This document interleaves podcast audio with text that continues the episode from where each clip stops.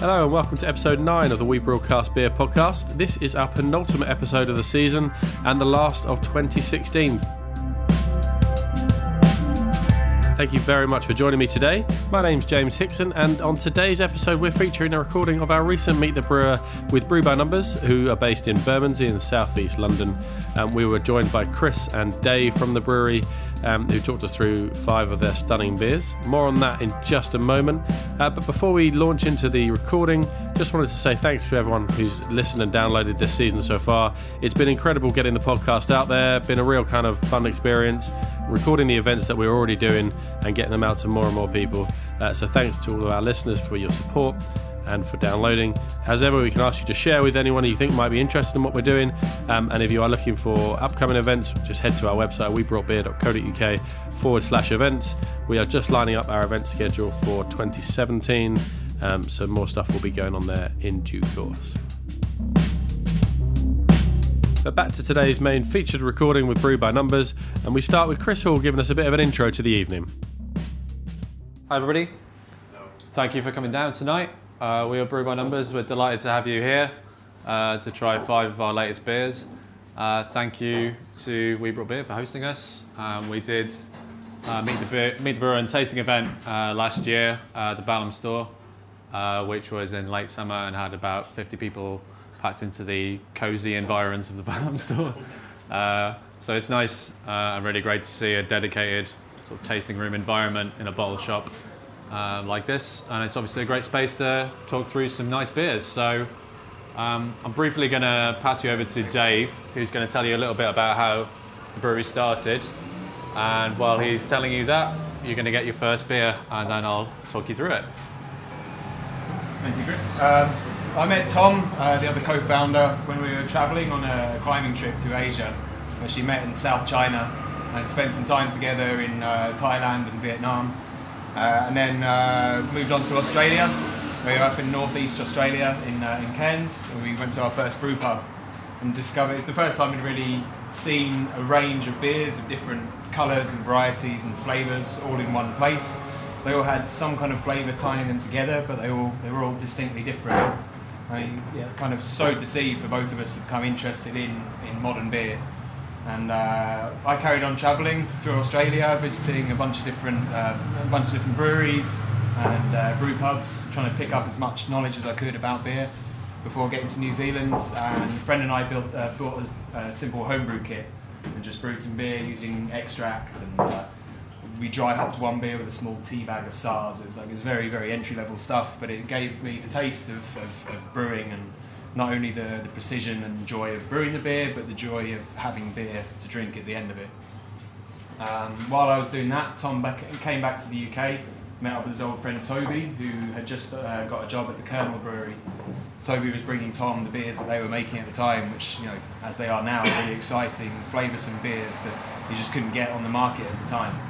Uh, and that sowed the seed again for Tom to uh, to look more deeply into beer and he was considering if he, you know if he were to make these beers, how would he make them differently? How would he improve them?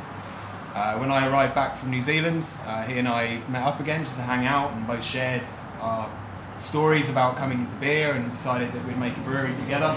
Uh, first thing we did was uh, use Tom's tax money to, to buy and build a homebrew kit uh, with the assumption that he'd get that money back in a few months to pay his tax. He, uh, didn't get it through those means, but he didn't go to prison, thankfully, so that's okay.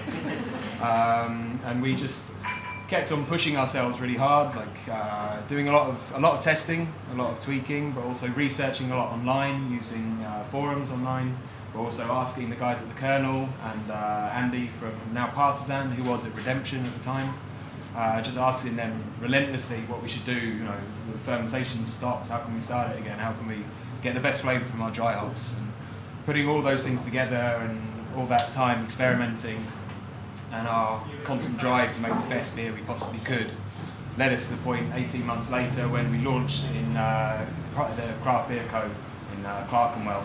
Launched with six beers, and um, I think we made a good mark at that point. One of them was the Citra Saison 0101, another one was a Brett Aged Saison. Uh, it kind of was a statement of uh, a statement of an intent, basically, what we wanted to do and go forward with. Uh, for the next six months, we were still selling beer from the basement, brewing about 70 litres a week and selling that to two or three different outlets around London And so we moved into the Arch in Enid Street. Um, we had a few delays getting things up and running there, so it's six months and, uh, of brewing around about 320 litres a week before we managed to finally get the 2,000 litre brew kit up and running. And we launched for real, you know, as a real commercial brewery in January 2014. Uh, and since then, we've just been pushing as hard as we can to improve the beer all the time, investing in new equipment, uh, bringing in new staff who really know their know their stuff, and uh, allow Tom and I to step back a little and think about the direction that we're going in next. Um, one of those people is the delightful Chris Hall here, who's our resident wordsmith. So I'll pass you over to him to uh, talk a little more about the beer that you've got in front of you. Cool. So, as Dave said, the brewery is really founded on uh, experimentation and a process of discovery, not just of what they could brew, but also what kind of uh, varieties and expressions of those beers they could create. So, the first beer that I'm having tonight is not perhaps logically 0101 Saison Citra, but actually a, a, slightly lighter beer to begin with. Uh, that is style number 17, which is Table Saison, and this is recipe number six uh, which denotes that it is hopped with Sorachi Ace uh, and also uses lemon zest and juice. Um, table Saison uh, is a lighter version of the Saison style. Uh, the yeast, the house yeast strain that we use, produces a Saison lighter, probably drier than some of the more uh, rich, spicy, and stickier uh, Belgian Saisons you may have had. Um, it's also a yeast which interacts wonderfully with other flavors and other ingredients. Um, I like to think that because it has like a kind of French origin, it thinks it can do anything with flavor. It thinks it's got a Michelin star. It can like do anything, um, and it, it, does seem to be able to genuinely be able to do anything. Um, in this case, we've decided to match up Sorachi Ace, uh, a hop originally pioneered and developed in Japan. It's been grown in other places around the world, but is famously uh, sticky and resinous. Has bubblegum-like lemony flavors, but also can be slightly herbal, uh, can have aniseed-like qualities, sometimes giving a bit of coconut. It's quite a strong personality uh, as hops go. Um, luckily, our yeast is just a stronger personality and can kind of temper it. Uh, we use lemon juice and zest to pronounce, sort of overpronounce the fruit characteristics. Um, but this is a 3.5% beer, and so whilst it has a lot of this kind of stuff going on, it's up to the yeast to find the balance and in a beer with this light in alcohol, make sure that nothing is too overpowering.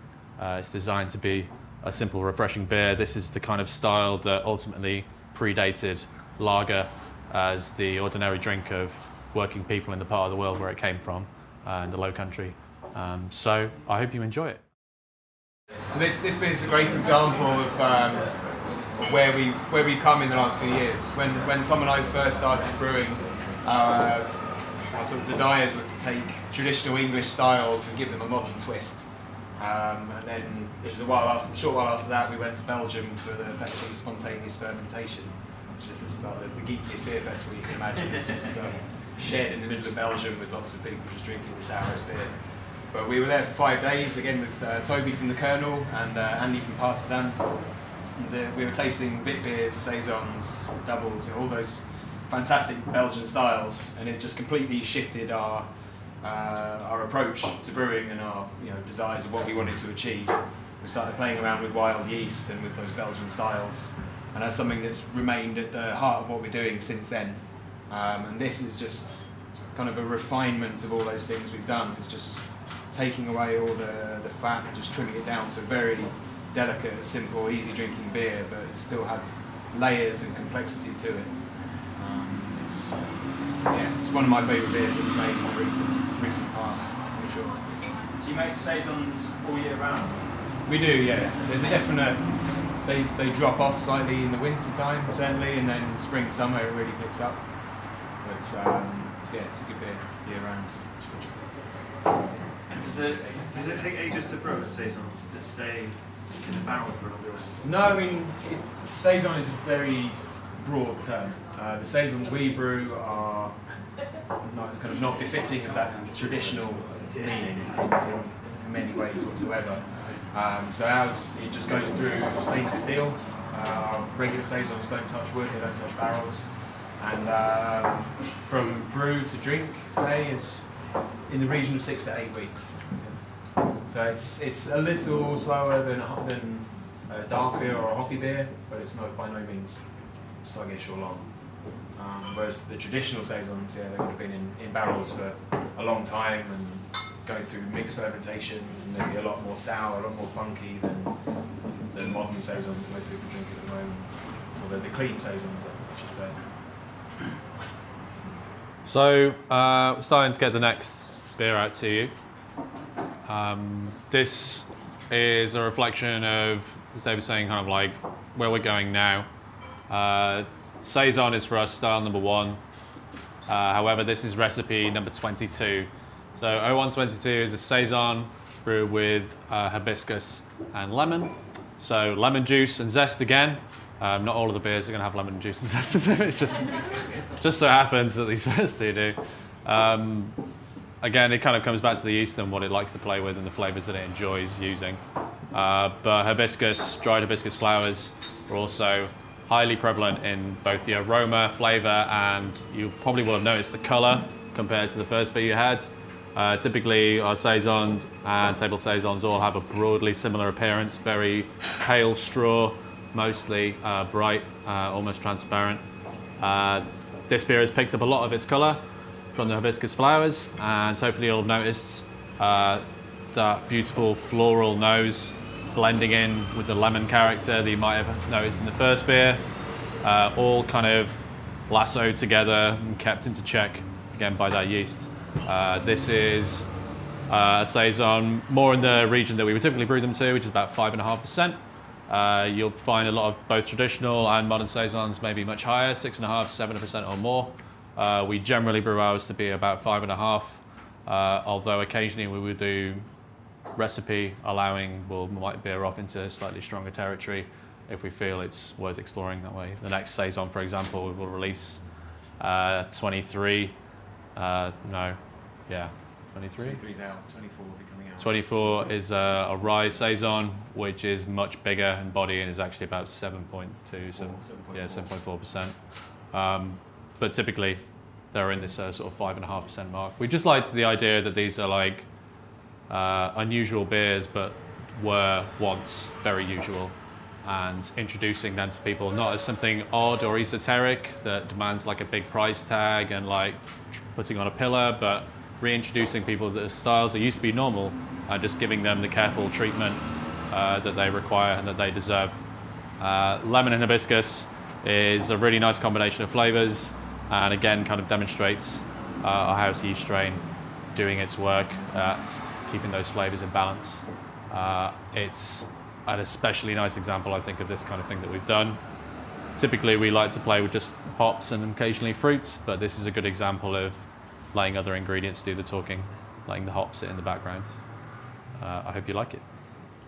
Yeah, it's the kind of it's the kind of beer that um, Tom and I played around with quite a lot in those early days when we started playing with Belgian beers and Belgian yeast. Is taking inspiration then from food, thinking of what flavour combinations that are commonly used in food could then be translated very well into a beer. And uh, lemon is a, a brilliant one for that certainly. And hibiscus, although not food, it's you know you get a lot of uh, hibiscus teas, and that just translates really nicely into the saison. And saison in particular, the yeast and the, the tannins and the flavours from the flowers go particularly well together. Enjoy. Okay, so we're moving on to the next beer, uh, which perhaps requires a different sort of explanation. Um, this, now you've tried a couple of the Belgian styles that we like to brew a lot of. Uh, you're now going to try uh, a more recent style to us, which seems a little strange for a brewery to be going a few years before it actually starts brewing a pale ale. Um, especially if you consider that we've probably brewed about 160 different beers before we brewed our first pale ale. Um, but that's just the journey that we took. Um, we were fascinated not just by Belgian styles, but other pale hoppy styles, particularly session IPA, uh, American style IPA, and beyond. And um, I brewed so many different things that pale ale just simply wasn't on the radar for us. People became, well, they knew us for doing other different hoppy styles. Uh, eventually, we decided that we could do one which was just as good as everything being made in London right now. And as you probably all know, you can't release a subpar pale ale in London. Uh, there's simply too many great examples that have taken their influences from all over the world.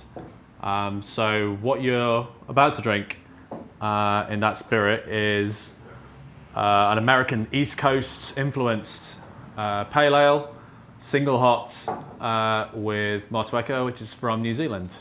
Um, and as you'll note, compared to the first two beers you've had, and probably compared to most of the other beers you might have from us, uh, this is noticeably hazier.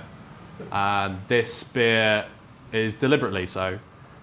We started using uh, some other grains in addition to barley and occasionally a little bit of wheat in our pale hoppy beers. We started using oats because uh, we love the texture and mouthfeel that you can get uh, from these beers uh, that use oats as well as hops.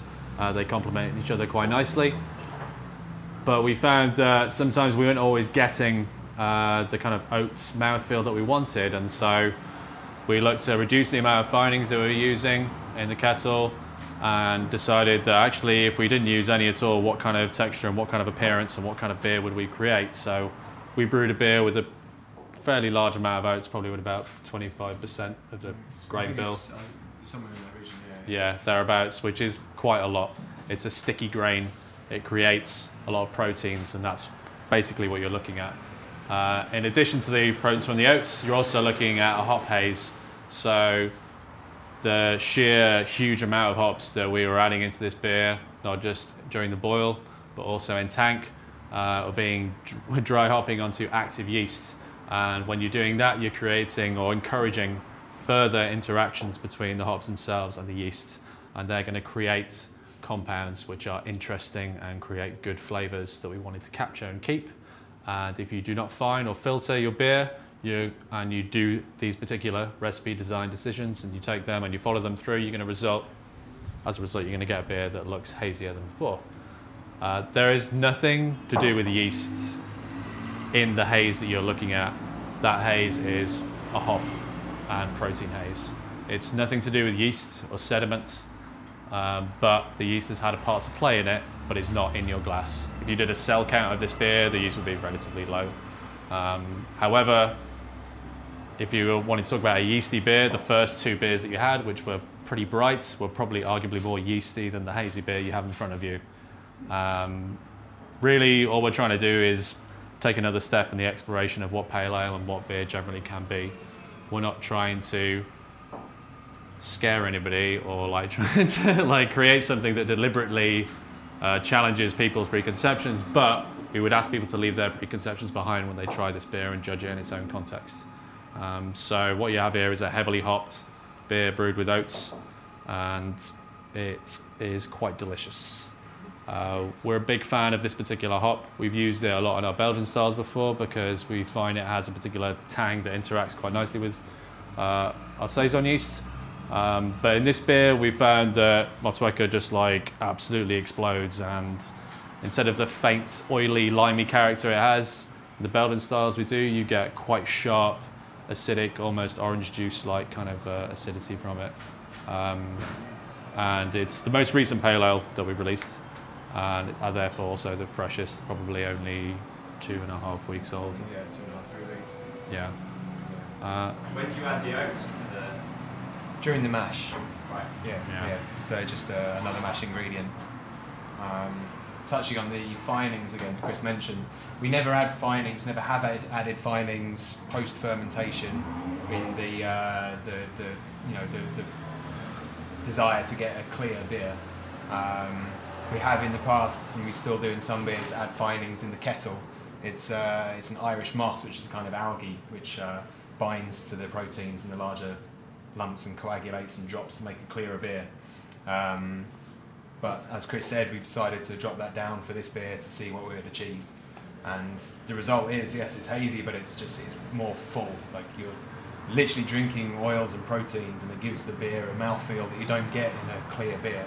It's not that there's anything better or worse with either one. They each have their own advantages and disadvantages.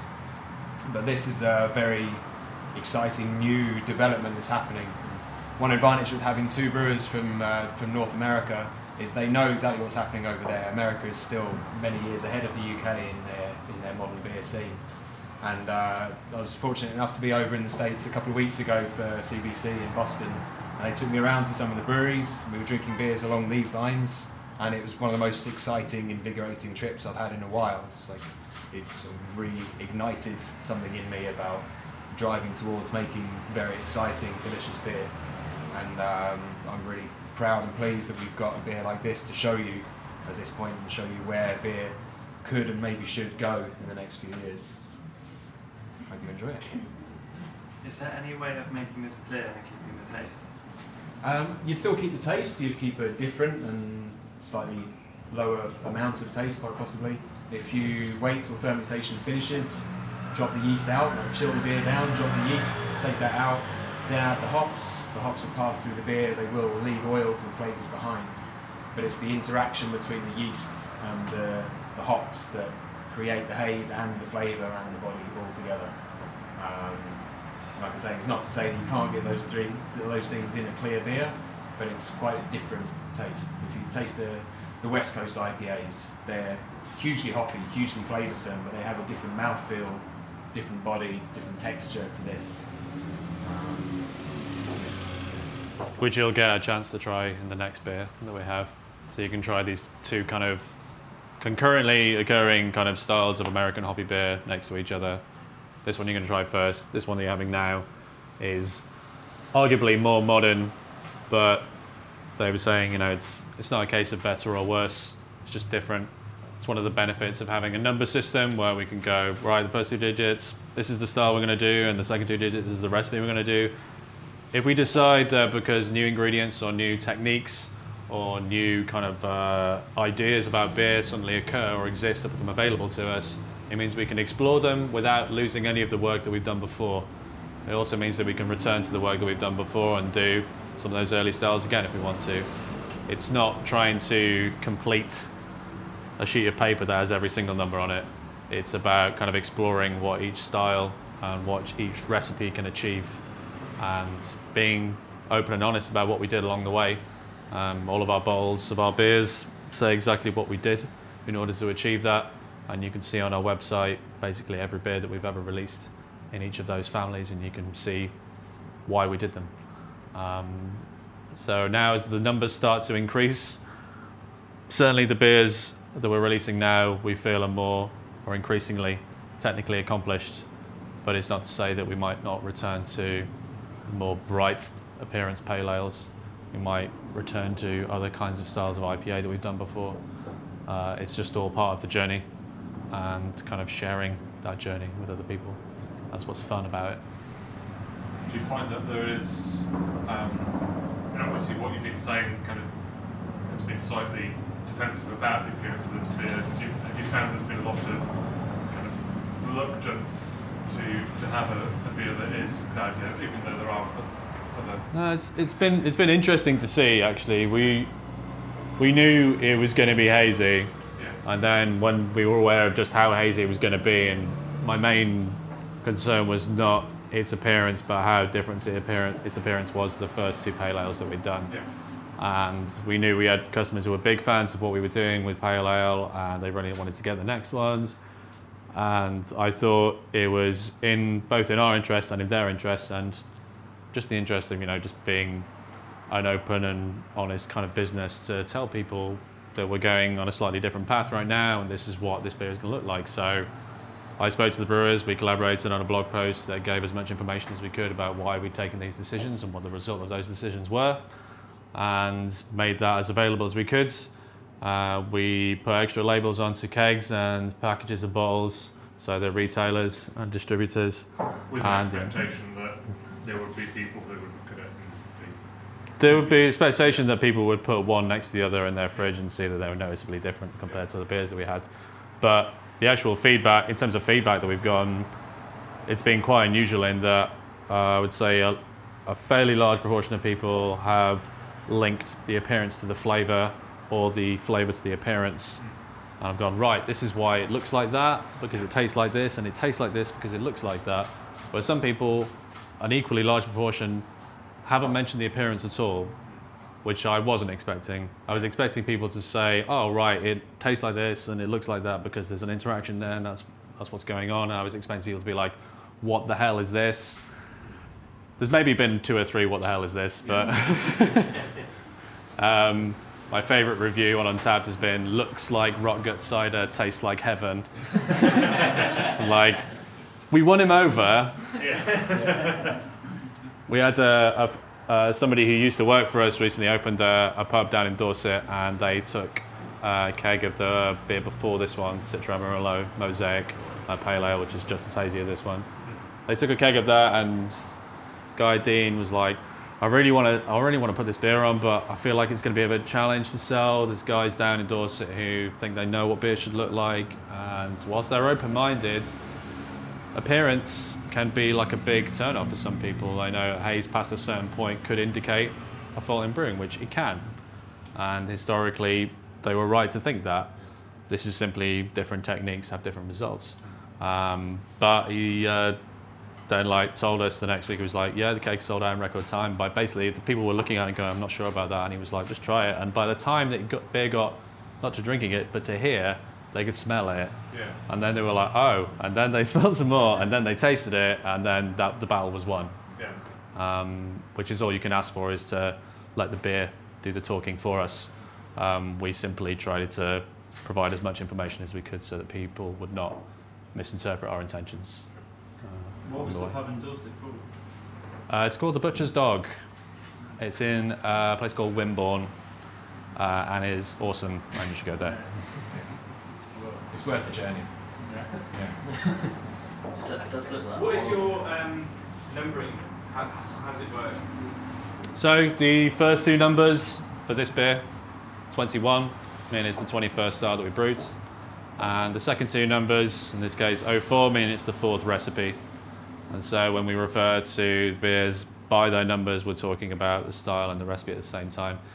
It all started when Tom and Dave, as, as Dave mentioned earlier, were constantly trying to not just produce as many different kind of beers as possible, but learn as quickly as possible about what they could create and how they could uh, kind of like get stuck into the hundreds of years of history of beer in a relatively short period of time.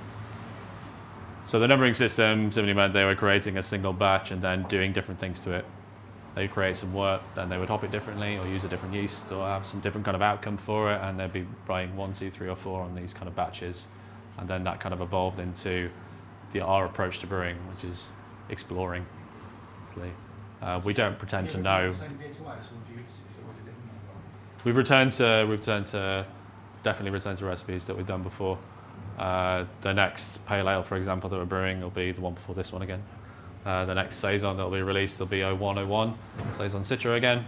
Uh, it's a style and recipe that we return to fairly frequently, not just because uh, we like being able to show people where we came from, but also because it's just a recipe that works really well and is a good introduction to what we do. Uh, but I would say certainly now at least four out, four times out of five we're brewing something we haven't done before.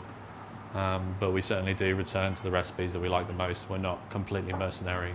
Um, we do find attachment to the numbers along the way. And you're up to 160 or I think so, yeah. I think it's more. I think it's getting on for 180, I believe.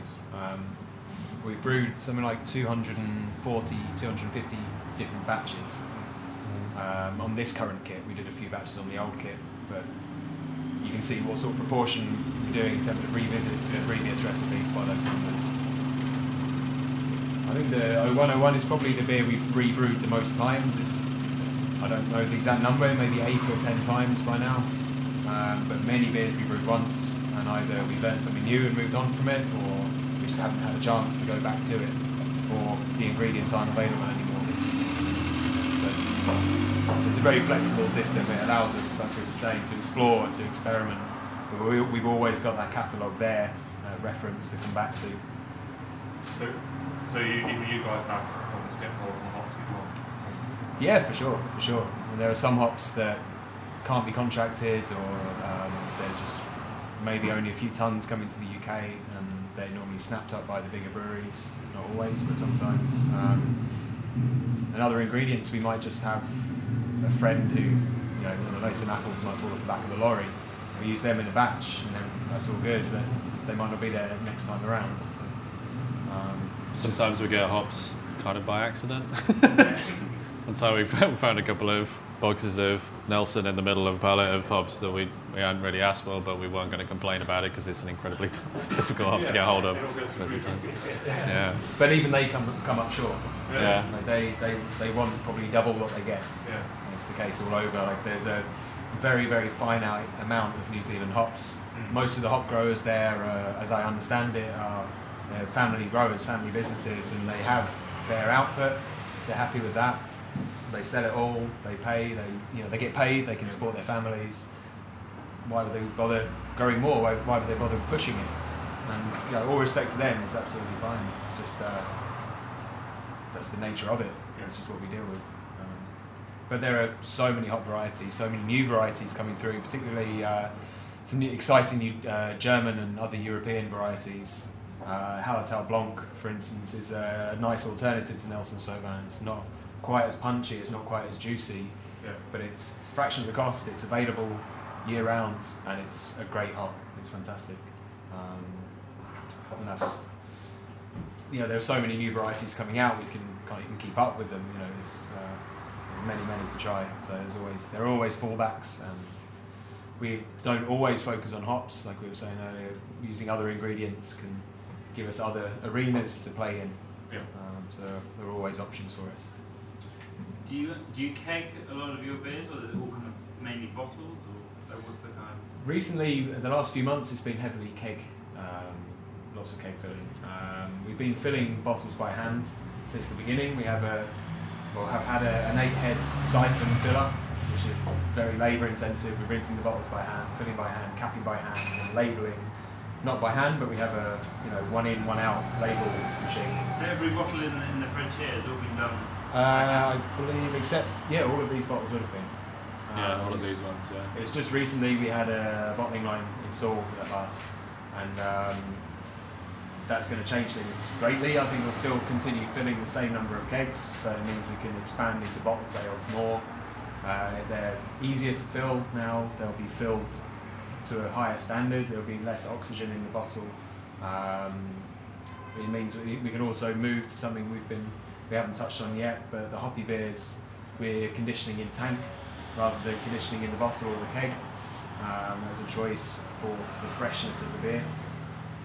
Um, can touch on that a little more in a bit. But, Do you um, do cans or? it's, it's certainly on our you know it's on our radar. Um, it's something that if we if and when we do, we're going to want to do it properly. There are affordable uh, canning lines on the market, which just from what we've seen aren't the standard that we would want to take. So it needs to be done properly and with intent. Um, mobile kind of lines go around as well.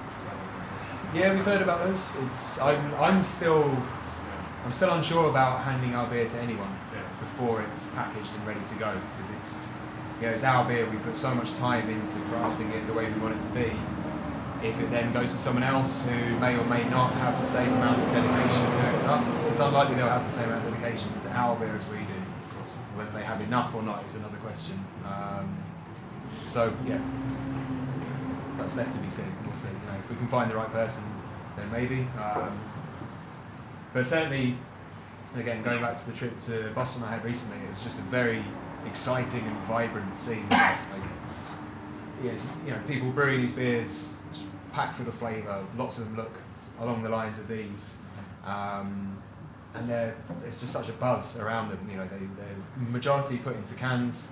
They're sold from the tap room uh, of, the, of the breweries. So the breweries invest a lot of money in their tap rooms and make them really fantastic facilities, and they may sell as much as 95% of their beer from that tap room. Um, and it's people know that they need to drink the beer fresh, so they come to the brewery, they pick up slab cans, take them home. That's for them and for their friends for the week. They go back, and they get more the next week. There's none of this buy a case and I'll drink it over the next three months. It's fast, drink it fresh, drink it when it's good. Just keep it in the fridge so it's one, it's ready to drink whenever you want it, but also it, it lasts for longer. Um, and cans are certainly a part of that. You know, know, the cans keep the oxygen out better than bottles do. They keep the light out better than bottles do. Um, they're more environmentally friendly, which is a very useful thing, very good thing. So certainly it's on it's on our radar. A lot of people coming to the um, the and coming every week to buy beer or? Yeah, absolutely. Um, I mean, the number of people who come to drink at the tap room at the weekend is has not really slowed over the past year or so uh, that I've worked there. Still, still typically expect the region of 500, 600 people on a Saturday. Um, Fridays, we probably get more in the region of one to 200. Um, we try to release our new beers uh, on Fridays and have them available at the tap room ahead of when they go on general sale on Monday. So people have the chance to try them and get a hold of them before any, they're anywhere else. Uh, but we, yeah, we certainly do get a lot of people coming to buy beer as fresh as it gets from us, and that's obviously something we'd like to continue and encourage going forward. Um, and as they were saying, the move to conditioning in tank with beers like this one, 2104 that you just had, uh, was actually the first beer that we packaged on the new uh, bottling line that we have. Um, shaving off two weeks from the packaging time to you know the end, end of its what we argue is the end of its you know its best best uh, life at four months uh, is a big is a big deal. Uh, not just for people who come to the tap room, but for people who buy our beer anywhere around the UK or beyond. Uh, we want to be able to get that beer tasting as good as possible, as fresh as possible to people as quickly as we can. Um, and any way that we can improve the way we do that at the tap room or anywhere else is all for the better. Um, we like seeing people like these guys serving our beers and draft into growlers. Uh, like when they're released, we like seeing people pick up bottles at the tap room and, and wanting to talk about them and enjoy them as quickly as possible. We know that there are going to be some styles of beer that we do are, are better suited to being held onto. Those Belgian styles do typically have at least uh, a year shelf life on them, and we do encourage people to see what they taste like fresh compared to you know six months or eight months down the line when they will have evolved and changed. Um, but I think having a a tap room and a, pla- a place where people can purchase beer from where it's made is a is a big part of what is going on in beer in this country right now. If anybody like know, we were talking earlier, as you might imagine, like on a regular basis as well, about what constitutes people's perception of craft beer. For myself, it's having a, a business that's and has an open front door where people can come in, see where things are made, meet the people who make them, and our business is open and transparent about what they what they had to sell, and care a lot about what happens to it, not just inside where it's made, but outside where it's made as well. Um, so yeah, I think we're we're certainly uh, always going to encourage people to come and visit us at Tap Room, and we don't have to work very hard to do that. People do seem to be pretty interested in coming to visit, uh, which I think is a great thing that started here in London, and long may it continue. Um, we're now moving into the next beer, and as I mentioned earlier, uh, you're now going to be looking at something that's more akin to a West Coast American IPA. Uh, this is 0519. Style 05 is India Pale Ale, and recipe 19 is Azacca and Mosaic. Azacca is a hop variety which was new uh, in last year's harvest, and Mosaic, I'm sure you'll probably have had before. Um, is only actually a few years old, I guess. It's still pretty a new kid on the block. Anyway, uh, like Mosaic, Azacca has pronounced tropical fruit characteristics. Um, people get different, get quite different things out of it. Um, I find it as more of the sort of pineapple kind of guava kind of stuff that you might get um, from, again, from hops like Mosaic. Um, but I think unlike Mosaic, Azacca has more rounded fruit quality, whereas here we've used Mosaic to perhaps display some of its savory notes uh, to balance that fruitiness. Um, uh, it's, as you will see, a, a lot clearer than uh, the pale ale, um, but nonetheless flavoursome. As it's an IPA, it's at 6.3%. You can expect obviously more body in that regard, but you're also going to see a little bit more bitterness as well. Um, that fruitiness kind of develops in the palate into kind of zest and pith and slightly more drier notes. Uh, whereas the pale ale, you probably have found them in a bit more kind of smooth, partially from that palette of oats, but also just kind of more rounded juiciness. This is a little bit more fighty. Um, we, we quite like to pick hops that are going to not just go well together and get along well together, but sometimes we like hops that are going to kind of fight each other a little bit, uh, fight for your attention. Um, and we find that pairing uh, a hop which can do a little bit more in the kind of dank, resinous, savory kind of spectrum actually makes your juicier hops taste more juicy uh, by contrast. Um, and I would say this is a pretty good example of that. We did another one, which is probably a better example, which was Citra and Summit. Summit is a bit more of an American classic, which is definitely very earthy, spicy, savoury. Um, It's and kind that, of like it's like adding some seasoning to a pasta sauce. Yeah, It- yeah. It, gives the counterpoint to the sweetness of the tomato that brings it to a fuller, whole. yeah, and Summit made Citra taste more Citra than Citra on its own. So sometimes single hop expressions aren't actually the best expression. Sometimes making those hops kind of like fight for your attention and seeing how they interact with other hops is the best way to get flavors out of them. Um, it's not just about trying to throw as many different hop varieties into your beer as you can. Far from it. Um, if anything, we're trying to refine those kind of combinations. And this is an example of picking a couple of hops which should be just super juicy fruit on their own, but I think actually have more kind of rounded complexity than I think I first gave them credit. Um, plus, I love Mosaic. Everybody loves Mosaic. Nobody dislikes Mosaic. It's not, it's not very divisive. That's what I like about it. I call it the cheating hop. Just, just throw it into everything. it's just the It's, best. it's a love or love hop, isn't it? yeah. It's just like, oh, it's just great. Like I see, I see brewers talk about mosaic the way I've seen like women talk about Ryan Gosling. It's like, it's like a kind of like meme-worthy dreamboat of hops where it just kind of doesn't really do anything wrong. Even when it does something you don't really expect it to, you're just like, oh wow, is there anything it can't do? It's so great. With the, with the previous beer we tasted, the um, pale ale, Yeah. is it is it less carbonated or does it just give that illusion because it's quite creamy and sort of It is the carbonation is a little lower on that one, but uh, it is also it, yeah, it's thicker. It doesn't have more sugar, but it has more yeah, it's solids. definitely sweeter. Mm. Um, it's funny like you were saying about it's not what you used. It does look like that horrible beer that you leave the bottle. Yeah, yeah. and then home brew. You're Yeah, like, no, no, no, yeah, that's the- yeah. that's the horrible yeasty beer. Tastes like sunshine. Yeah.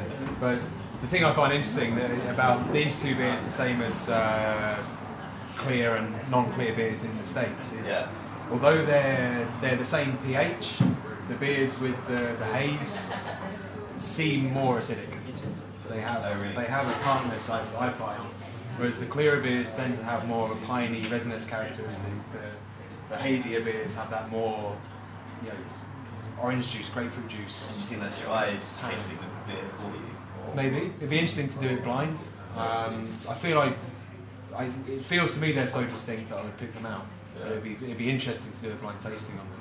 But it just seems synonym, synonymous with those clearer IPAs that they are more to the resinous, uh, piney end, whereas the hazier beer, beers are more to the fruit juice, slightly Yeah. acidic end, despite them being the same pH, Yeah. actually the same acidity. But again, this is all like, like talking about any individual beer in the context of any other beers. Like, there's so many different decisions that have been made from beginning to end, and interactions with yeast and all the rest of it. It's like it's it's a completely unique snowflake every single time you're doing it. I mean, even even the biggest and most industrialized and robotic kind of brewing process still ultimately creates unique life forms as a result of you know the brewing process. Certainly, I mean, people don't make beer; it's yeast that make beer. Yeah. people or you know, mechanized breweries make wort and then the yeast take it and make it into beer. So you're always at the whim of the yeast and you can control what they do in certain environments but it may be exactly the same yeast um, culture in the same environment. But whether it's the second or third or fourth generation, they'll be behaving differently. It's it's uh, you know it's evolution on a very very quick timescale. Like in this series, you know, in the course of weeks, you can have yeast that behave very very differently through the generations. Um, that's another very exciting side to brewing. It's yeah, it's scientific, it's it's artistic as well, but it's a lot of it is just alchemy. It's creating these environments and know, go do your thing and like letting the yeast get to it, and then just trying to push them in the right direction to get where you want it to be. But there's no guarantee that you'll ever get there. The whole, the whole kind of like Brew By Numbers ethos that you guys have is very kind of like chemical lab testing esque. We've got like batch number two, no good, batch number three, delightful. Yeah, I think it's, it's something that started right from the beginning. We took strict notes on everything we did. Um, the view to being, being able to look back and being able to learn and figure out what went right, what went wrong. And um, it's something we've maintained throughout, and the people we brought on board, and I brought on board since then, have had that same idea, that same you know attention to detail, um, which has kept us kept us strong the whole time. You found it hard to maintain as you've grown? No, no. Um, I mean, we're still we're still quite small. We have uh, six full-time staff. Uh, our seventh is going to join us tomorrow, um, and we're still, in the, the great scheme of things, making a tiny droplet of beer. Um, it'll be you know, ask me that same question 10, 20 years from now. It might, the answer might be different, but I like to think that it would be the same. Um, Do you make beer that you guys want to drink, or you think people, like, are you aiming at a market, or you just, like, if we like it, that's what we're making it? I mean, a lot of the time through the exploration we did, we were trying to figure out what we like. Uh, we had ideas, we had concepts of what we wanted to drink, and then you know we brewed a beer. We either like it or we don't like it. So some of the beers we haven't revisited have been because they weren't as good as we wanted them to be, for one reason or another. Um, but we've, we've always brewed the beers that we want to drink.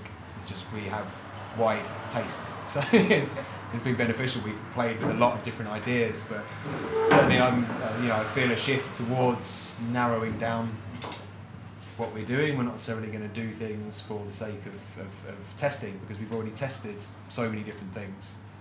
Um, but we, we yeah we wouldn't brew a beer that we weren't 100% behind and wouldn't proudly give to someone, uh, especially not just for the sake of selling it. Like the beer has always been the most important thing to us and making it as good as possible and taking pride in it. That's number one. So, so might you get a core range eventually, or would that not appeal to you as a, I don't know. I mean, like Magic Rock, for example, having a core range? Yeah. I mean, we do. I mean, we have a core range of styles. Yeah, yeah. Which we play in. There's certainly styles that we brew more of than any others, and certainly styles that people expect to find from us more than any others. We kind of like made our name on styles like saison, session IPA, uh, other IPAs, and a couple of sour styles. Uh, kind of distinguish ourselves. What was going on at the time, and as that's kind of evolved, found ourselves discovering and falling in love with different styles of beer, and kind of going off on little journeys with those and it's it's got to a point where you I don't know. It's a little bit, a little bit like the earlier question about who we brew beer for, like the the, the brewers who just brew beer that they like to drink has almost become a kind of craft beer cliche, but it's in a way it's actually a very sincere, honest statement because beers are as diverse as human beings, so it makes sense that people at a scene as big as this can exist because people like different things. Can't just And brew, brew for your next door neighbour, can you really? It Yeah. sense. Because No. you're a unique place, Yeah. because not many companies. Yeah, and I think if you if you think about the idea of what a core range is, I would I would prefer to think of it as maybe a, a reputation that you've built for brewing certain kinds of beer in a certain way. Like you say, you, men- you mentioned Magic Rock, and like if I saw Magic Rock's beers on anywhere, I would definitely try them. Um, and that's based not just on Cannonball or Rapture or Dark Arts or High Wire, but because I've tried quite a lot of different beers in that brewery, and I know that they've established a reputation with some of that core range, and I would definitely go and try the beer if I saw one that I hadn't had before. I'd like to think people would think the same things with us, and we joke at the brewery that like we must be some people's favorite brewery because they're like, oh my god, they've got something new every single time, and then like from a retailer's point of view, they're like, Jesus Christ, they've got something new every single time. so I think a, a core range is uh, having a core range is one way of gaining people's loyalty. Yeah, it means you can go in and Yeah. the shops don't have anything from you. Yeah. It's sold out and it's hard to get. Exactly, yeah. Whereas, like for our- idea of what a core range is, is perhaps having a range of styles that we've um, journeyed through and shown people different versions of, and the guys go, I know I, def- I had one of their certain ones before, and I think I haven't had this one before, but I'll give it a go because the two or three that I had before were pretty good, or might think the same thing about a different style. If they don't like something that we've done, conversely, they might think, well, maybe this one's really different. Maybe I'll give that one a try. Um, but I think the most important thing is that you establish uh, a bond of trust with the people who are interested in beer, and we would never release a beer that we didn't think was an honest expression of the of our approach um, to beers that we have. And we've had long and agonizing conversations about beers that we weren't entirely sure about, or think and yeah, there's there, there has to be decisions made where you're entering a yeah a kind of contract with people who care about beer just as much as we do, and we want to be honestly fulfilling that contract to fulfill their expectations and be true to the intentions of what we started out to do. And whether that's having a core range from one brewery is fine, but for us it means perhaps dragging you along on the journey with us and exploring, seeing where we're going to go next. I like, think, I like things more of an invitation than, than dragging. One way or another, you're coming with us, basically. Have you brewed beers that you've just gone like that shit and then chucked it away? Or Thankfully, few. There have been some. We've had to dump some, but um, I, in the early days, especially, I was I was surprised at how infrequently that happened. It was, uh, I think it was uh, surprising, like given the fact that we were learning as we went and we were working things out as we went. Um, I mean, we did quite well. We were fortunate, but also careful, as careful as we could be at any time.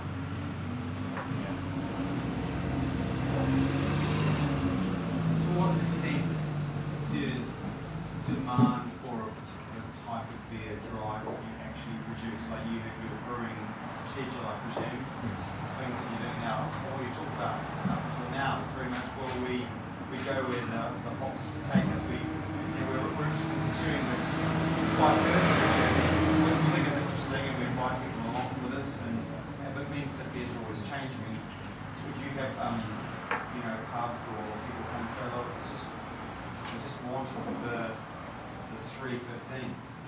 Just keep doing that. If you had that every week, I would get kegs of it and I would serve it in my pub. I just want this from now on.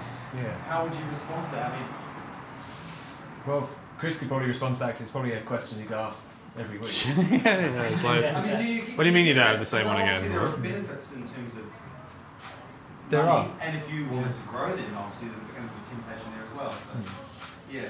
Yeah, I mean, there's uh, there's certainly um, specific recipes that people would like to have again, uh, that we would like to have again. Um, the approach we've taken means that whilst we're somewhat liberated in that new ingredients become available and we can grab them and create a new recipe and not have to worry about it being the same as the one we've done before, there's always going to be people who just they just really like that first version of the thing that we did and they just love to have it again one more time. And uh, my, my response is often like I really like that beer too and I'd like it again like pretty soon as well but right now we just we've just got we just can't stop being interested in everything that's going on Um, for someone who's going to buy a really big volume as well as just Yeah. who says, I, I really like that. Really get it." Yeah. You know, of course, it's one person, you'd say, you know, you'd be, you'd navigate your way through that quite politely. But like for someone who's going to say, well, I mean, we cer- we this cer- number of kids, you know. Yeah, we certainly deal with uh, larger customers um, who we're very grateful to deal with, who want certain kind of volumes of particular kind of styles, and if they could just get that particular recipe again, and that was all we did, then they would be perfectly happy. As you say, you know, there are people like that, and sometimes that is a conversation which is difficult to have because we just can't do that. We can't commit to always having certain things available. But And that's based on ingredients being available as well, right? Yeah, absolutely. It's, it's a factor. It's a factor, but the, the main thing is it's is what we what we do is we try new things and we brew different beers and that's what we ask Yeah, people to join in with. the you know. Yeah, exactly, exactly. Like uh, it would take. In fact, it wouldn't. You No, I mean, it wouldn't. It wouldn't be the case of one big customer coming along, slamming down some cash and saying, "Make one beer, I'll buy it all." Like, I mean, it goes against what we've always wanted to do and, and, and have done until this point. Um, so the main thing for us is just yeah, good to hear. making these That's good to beers. you know? Yeah. applaud that. It's good. Thank you. Yeah, I mean, we we actually find now that there are more customers, even at the larger end of the scale, who they've kind of come around to the idea of what's really going on right now, and they're like, you know what, these guys aren't going to keep making the same beer every time, but that's okay because they have a customer, they, they have they have somebody, they have a brewery where they can get the same beer every time. They don't come to us for that; they go to them for that. When they want that ever-changing selection of saisons or IPAs and sessions and all the rest of it. It's like these are the guys that are going to fill in that part of the portfolio that I want to present. That's, it's like what I was saying earlier. It's like because the beer scene is as diverse as the people who are in it, it means that all those palates are out there wanting to try different things. And yeah, a lot of people just want to go into a pub and try the signature kind of like pale ale from a particular brewery, but whilst that's got them interested in what's going on right now, it's not going to keep them interested forever. It might be that they need to try start expanding out, trying other styles, and retailers, uh, distributors, and even the biggest customers we have are very, very aware of that. They know what's going on, and they know that people are interested, not in having the same drink every time they go into the pub, but they're actually actively looking for places where they know they're going to see things that they haven't seen before and they're expecting to be surprised. And if you think about it from their perspective, what's the who should they be buying from? Should they be buying yeah, okay, we should be buying a certain amount of beer from these guys who make the same thing all the time, but Jesus, we should be buying beer from like a whole range of people because customers don't want to have the same thing every, every time anymore. It's the same reason that we're doing this event and that you guys came to it. It's because people are interested, not in having the same thing all the time. I mean, there are a couple of our beers that I would happily have just all the time. um, but that's not why we started doing this. It's not why anybody really got into beer. People got into beer because things are different, things are changing, and people care about you know, what it could be next. There's a, there's a Brewdog bar in Clapham Junction. It's a great example. It's like Punk is a brilliant beer that most people happily drink all day. But whenever I go to that Brewdog bar, I never buy IPA Yeah, because I know yeah. what that tastes like and what, what else we've got going on. Yeah. Yeah. It's an exciting I think it's like beers along those lines. They're like they're a safe bet. Yeah. You go to a strange bar and you don't know. Yeah. You don't trust necessarily the standard of the pub, maybe, or you don't. You're not feeling adventurous that day. You know you can have a good beer if you get one of those beers. But having that adventurous side and trying all those other things as well is just this. It's, it's a very exciting world. It's one that has done and still excites us. So heads up, the beer that you've got now is uh, nine and a half percent. Probably should just say just that. up um, this is the the final beer that uh, we've got to pour tonight, um, and this, uh, in a way, is kind of neatly wrapping up the two different spheres of kind of influence that we like to have, like the idea of uh, modern versions of traditional Belgian styles, and then our own kind of interpretations of modern hoppy beers. This is a modern hoppy take on a traditional Belgian triple. So you're tasting uh, a beer that we call 1403, style 14 is triple, and 03 is the third version of that, which is hopped with Ella, uh, a hop from Australia, which has, uh, it's said to have uh, quite a pronounced sort of um, pineapple, tropical fruit kind of flavour, depending on how it's used. Um, we brew our triples roughly once a year. We think of them as a, uh, a special annual release and we like to try and do something a little bit different with them each time. The first one we brewed used Mosaic, um, again because, like I was saying earlier, it's pretty great. Uh, but also to kind of acknowledge the huge American kind of uh, craft beer influence on our brewery. The second one we brewed uh, used Wai-iti from New Zealand because, as you've noticed so far, we do use a fair amount of New Zealand hops and we're a big fan of what's going on over there. Uh, this time we use an Australian hop, Ella. Uh, Australian hops have like made huge, huge gains in the past few years. Um, they're producing explosively fruity, really vibrant hop varieties uh, like Galaxy uh, and Ella, uh, Vic Secret as well, which uh, can just be absolutely delightfully single-mindedly fruity. Um, they don't care that they've got one dimension because their one dimension is just so awesome that you should all just enjoy it. Um, Ella's a really vibrant, oily, slick, juicy kind of hop, and uh, we thought it would marry very well to a triple. Um, but the inspiration for our way of doing triple uh, kind of uh, goes back to Tom and Dave's trip to Belgium. Yeah, it was uh, it was a separate trip actually. A second trip we went to uh, Tom and I went to Ghent um, purely for the sake of going to Ghent, which we wanted to see and we wanted to taste the beers. And uh, uh, one of our favourite breweries out there who brews an incredibly good Belgian strong ale had released one with Mosaic in it at that time. And I'm not going to lie, we borrowed the idea, we brought that back, and we made that our first triple. Since then, we've gone off our, on our own journey with it, um, trying a different continent each year. Uh, so, of course, North America started it, New Zealand, and now Australia. And the next one's coming up soon. I wouldn't be surprised if it's something from uh, Europe, especially with, like I was speaking earlier, with the new varieties that are coming up in Europe at the moment. There are hops that are incredibly exciting and would fit very well with the Belgian, well, the, the French saison yeast that we're using.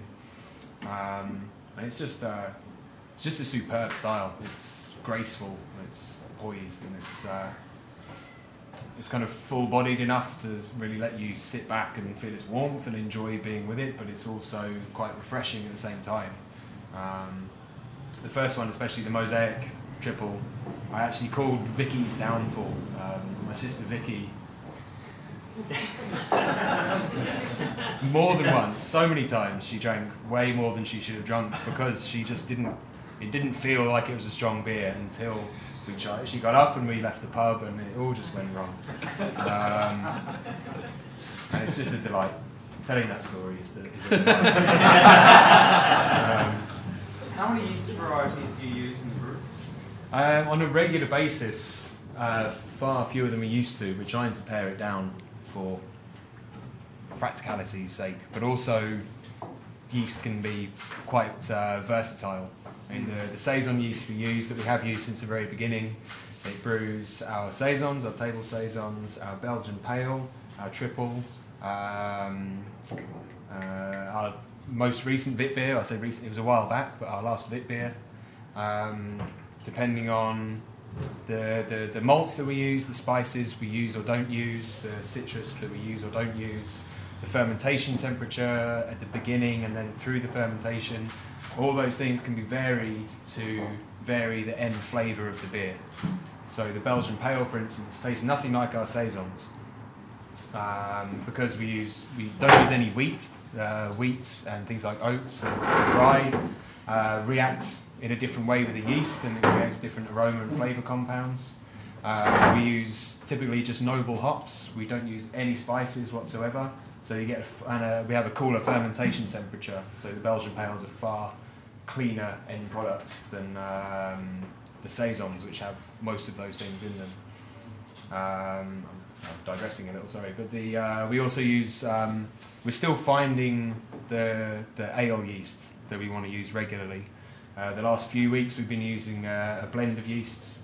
Uh, at the moment we're going back to uh, a, a, London, a, London variety of yeast that we've used once before and we're trying it again.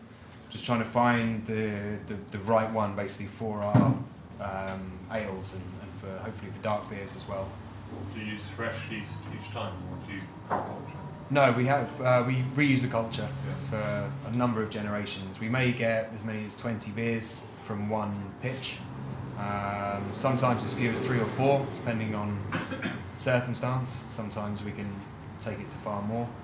Uh, but I guess on average it's between eight and ten.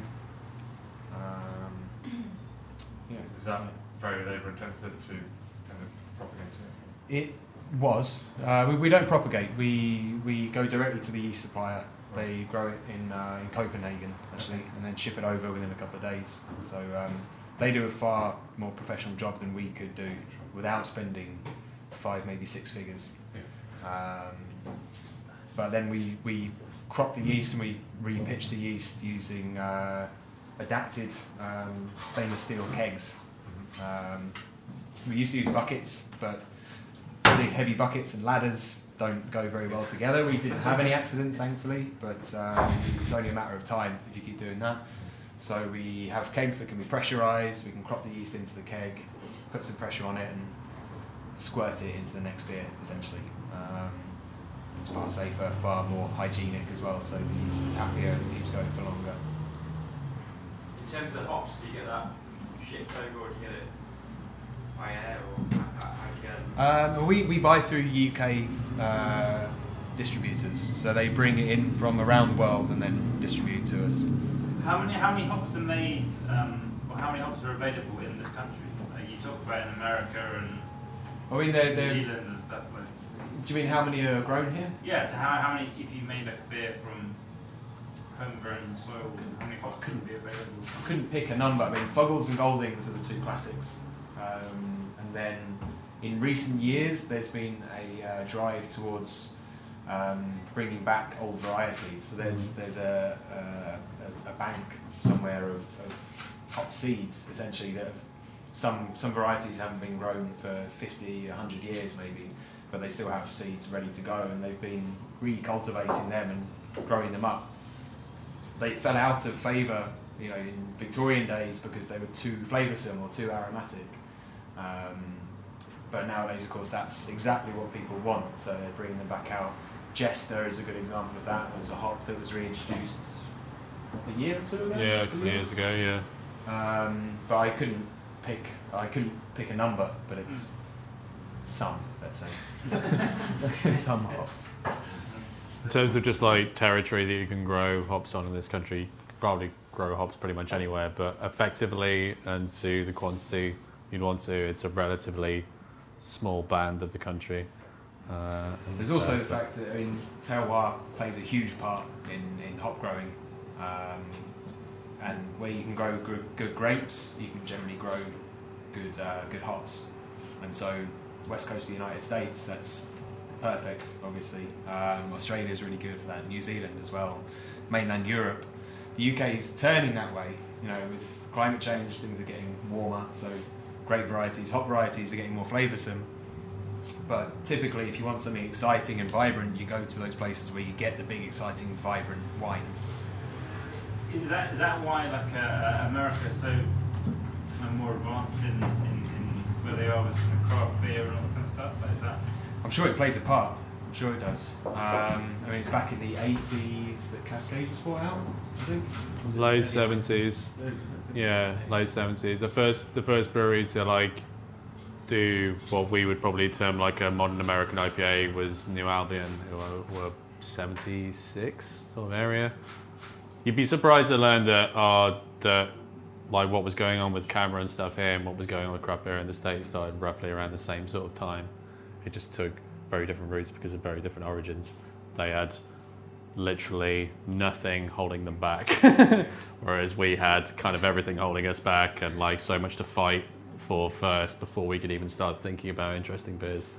Um, but yeah, I think the, the other interesting thing is that a lot of American hop varieties that we think of like these, you know, uniquely American strains and varieties of hops are ultimately old world hops planted in different soil and the reverse can be true as well. You can grow UK versions of Cascades from the States and that sort of thing. Like some of the interesting German varieties now are effectively replanted American hops in, German laboratories.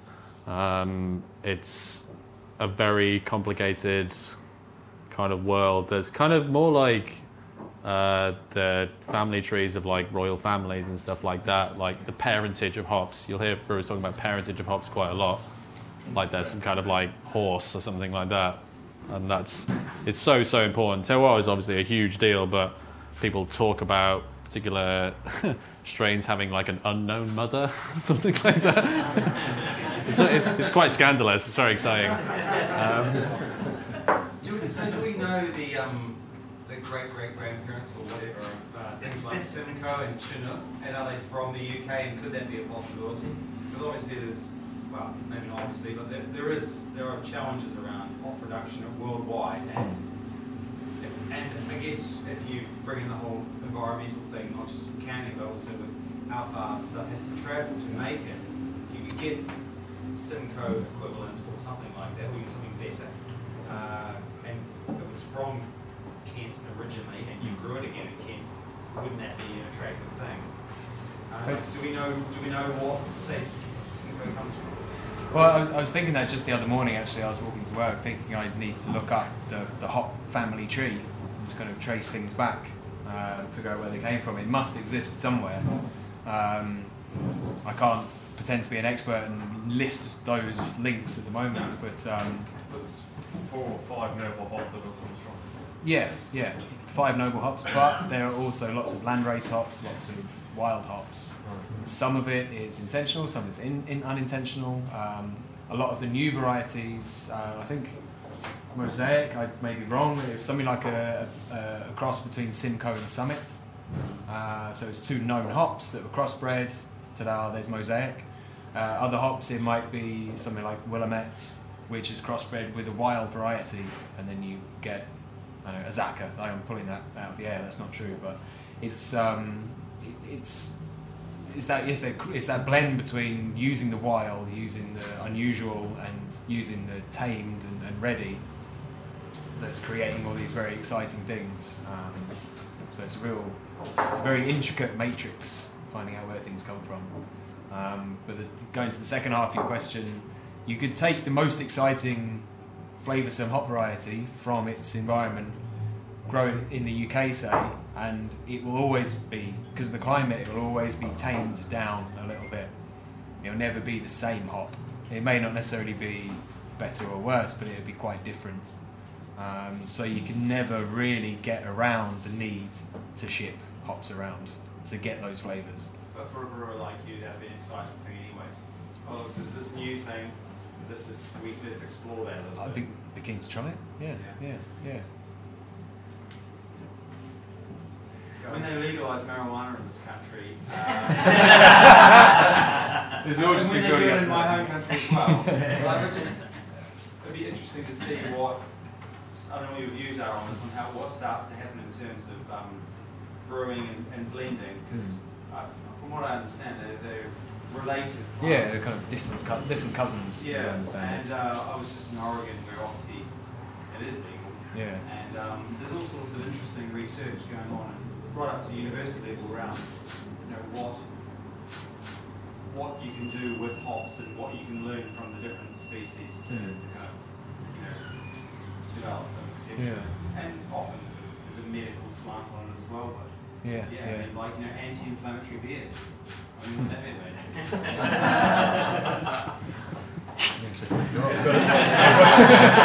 I've got a sore throat. I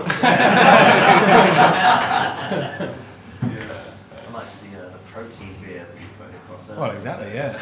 Well, I mean, you mentioned that, like uh, Belgian fit beer, essentially was kind of a, a, a nourishing drink when it was when it was brewed in the old days. It used to be full of lactobacilli, uh, so you don't need your Yakult in the morning. You've got you've got your beer.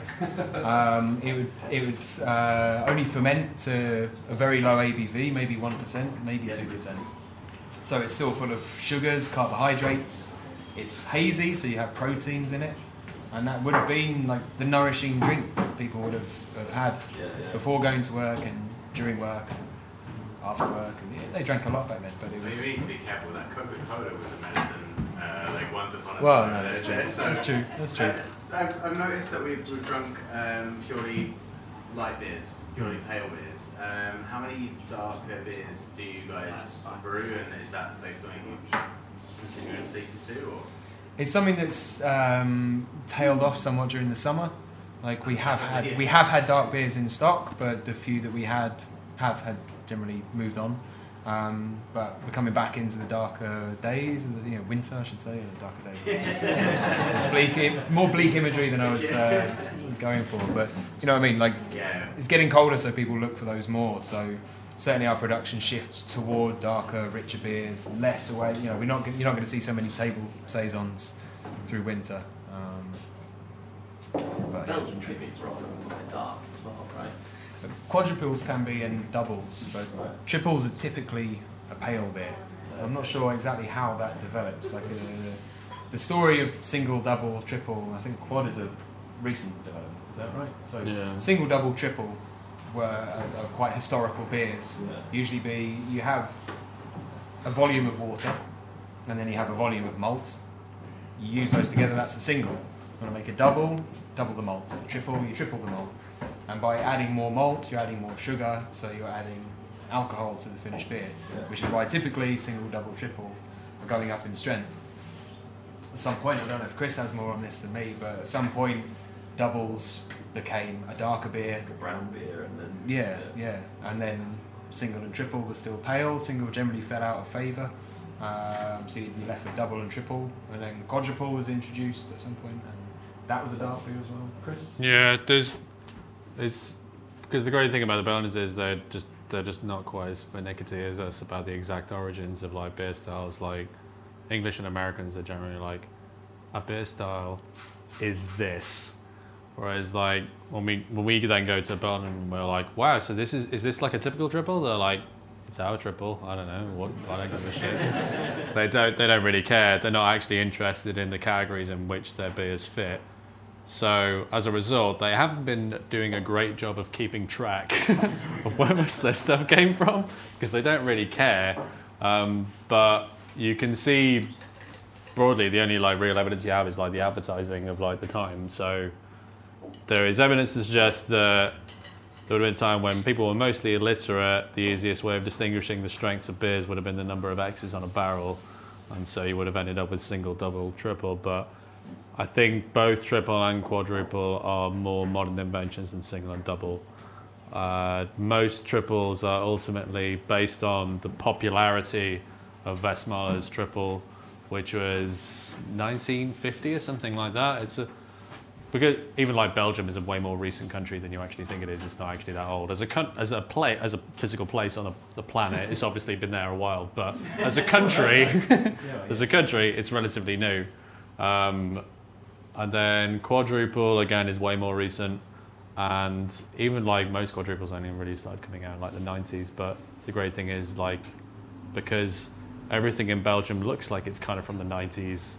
It's kind of hard to tell how old some stuff is and whether it's always looked like that or if it's been like that for a long time. Um, but yeah, I mean, you look at, I gue- I guess I would say ours is still pretty closely modeled on like Westmalle kind of style triple, super pale and like uh, that kind of like slickness to the body, which is half from like uh, the body from alcohol and then like grain and stuff, but there's this kind of yeast kind of balancing that tightrope all the way down and you know trying to make it not be like easy to drink, but just kind of a lot easier to drink than you might expect, given the body and the alcohol of it. They use the word digestible. Yeah, it's a nice word. Yeah. Yeah, There's, they they just they're just really good at like making beers that are like nine ten percent, and you just kind of drink them at the same speed as anything else. Um, so I, I I basically treat Belgium as like Narnia, some kind of like magical realm. Uh, where that way when you go there. Yeah, you go there and you're like to go there for the beer. It is just a magical thing. Yeah. Like everywhere you turn, there's great beer. Uh, it may be brewed by a massive brewery, but it's a fantastic beer, and it just it, beers from Belgium never quite taste the same when you're elsewhere. There's something Mm. magical about that, and it's that continental cafe style drinking with incredible beers that it, they're very strong, and that might have a part to play in it, but it's just just those flavors and the environment. It's a lovely thing. Yeah, you can like you go you go there and you like start drinking like sometime in like early afternoon, with a beer that's like you, the beer that you start the day with is like seven percent, and, you, and then and then you yeah then you go up from that, and yet nobody's fighting in the streets. Nobody's throwing a kebab at each other. It's like, what is going on in this country? Why are you, how are you doing this? Um, whereas, like people like here, they go out at nine o'clock. They've had like three pints of four percent beer, and they're like basically like ready to fight. And I just like can't. I don't know what it is, but yeah, basically magical realm. Uh, that's the key takeaway from this. magical realm. We like the magical realm. We tried to bring some of the magical realm into our world, and this is what we've tried to make. Um, yeah. You're welcome. Uh, conversely, the Belgians would like never think of using hops in this beer like we have. Um, they don't even really think about barrel aging their stronger beers unless that's what that beer was specifically designed to be uh, in the first place. So you don't really see much in the way of like wood aged or hoppy triples or stronger beers in Belgium unless it's like an absolutely like wacky experiment that like everybody like threw their hands up at and went, what the hell are you doing? Back in the 90s or something like that. Um, so yeah, this is a fairly, whilst it may seem almost expected to see traditional styles reinvented in this kind of way, we're not trying to say this is a better version of triple. We're just saying like this is a, a version of triple which suits and marries into our kind of ethos about the way uh, we brew. Um, it's True Belgian style. This is the way it came out. yeah, it's it's absolute homage to the people who you know designed and pioneered these kind of styles, and we use the we use the hops that we think are going to suit it. We're definitely not trying to like teach triple a lesson with a big dose of hops right in the face. We're like, do you think you're going to like these hops? Because we really want you guys to get along, kind of acting as a well, that's kind of what brewing is anyway. It's just all introducing ingredients, acting as a kind of weird kind of dating agency for yeast, um, hoping that it's going to work out and that the yeast is going to swipe left or whatever. Um, or not. Sometimes then that's when the real fun happens. um, this is this. We've hopefully given you a good idea of the kind of not just the kind of styles that we like to produce the most of, but also um, the kind of flavors and textures and intentions of the beers that we create. Um, I hope you've really enjoyed them. Uh, I've certainly really enjoyed talking to you about them. Uh, and thanks again to We Brought Beer for putting this event together. Um, it's great to be here and great to talk to you all. Um, we've got more of our beers downstairs, uh, which weren't part of the tasting lineup tonight, which you'll find in the fridge. Uh, and also two of the beers that you had tonight, 1706 Table Saison and 2104 uh, are on tap as well. And I will probably be going back down to investigate those purely for QA purposes.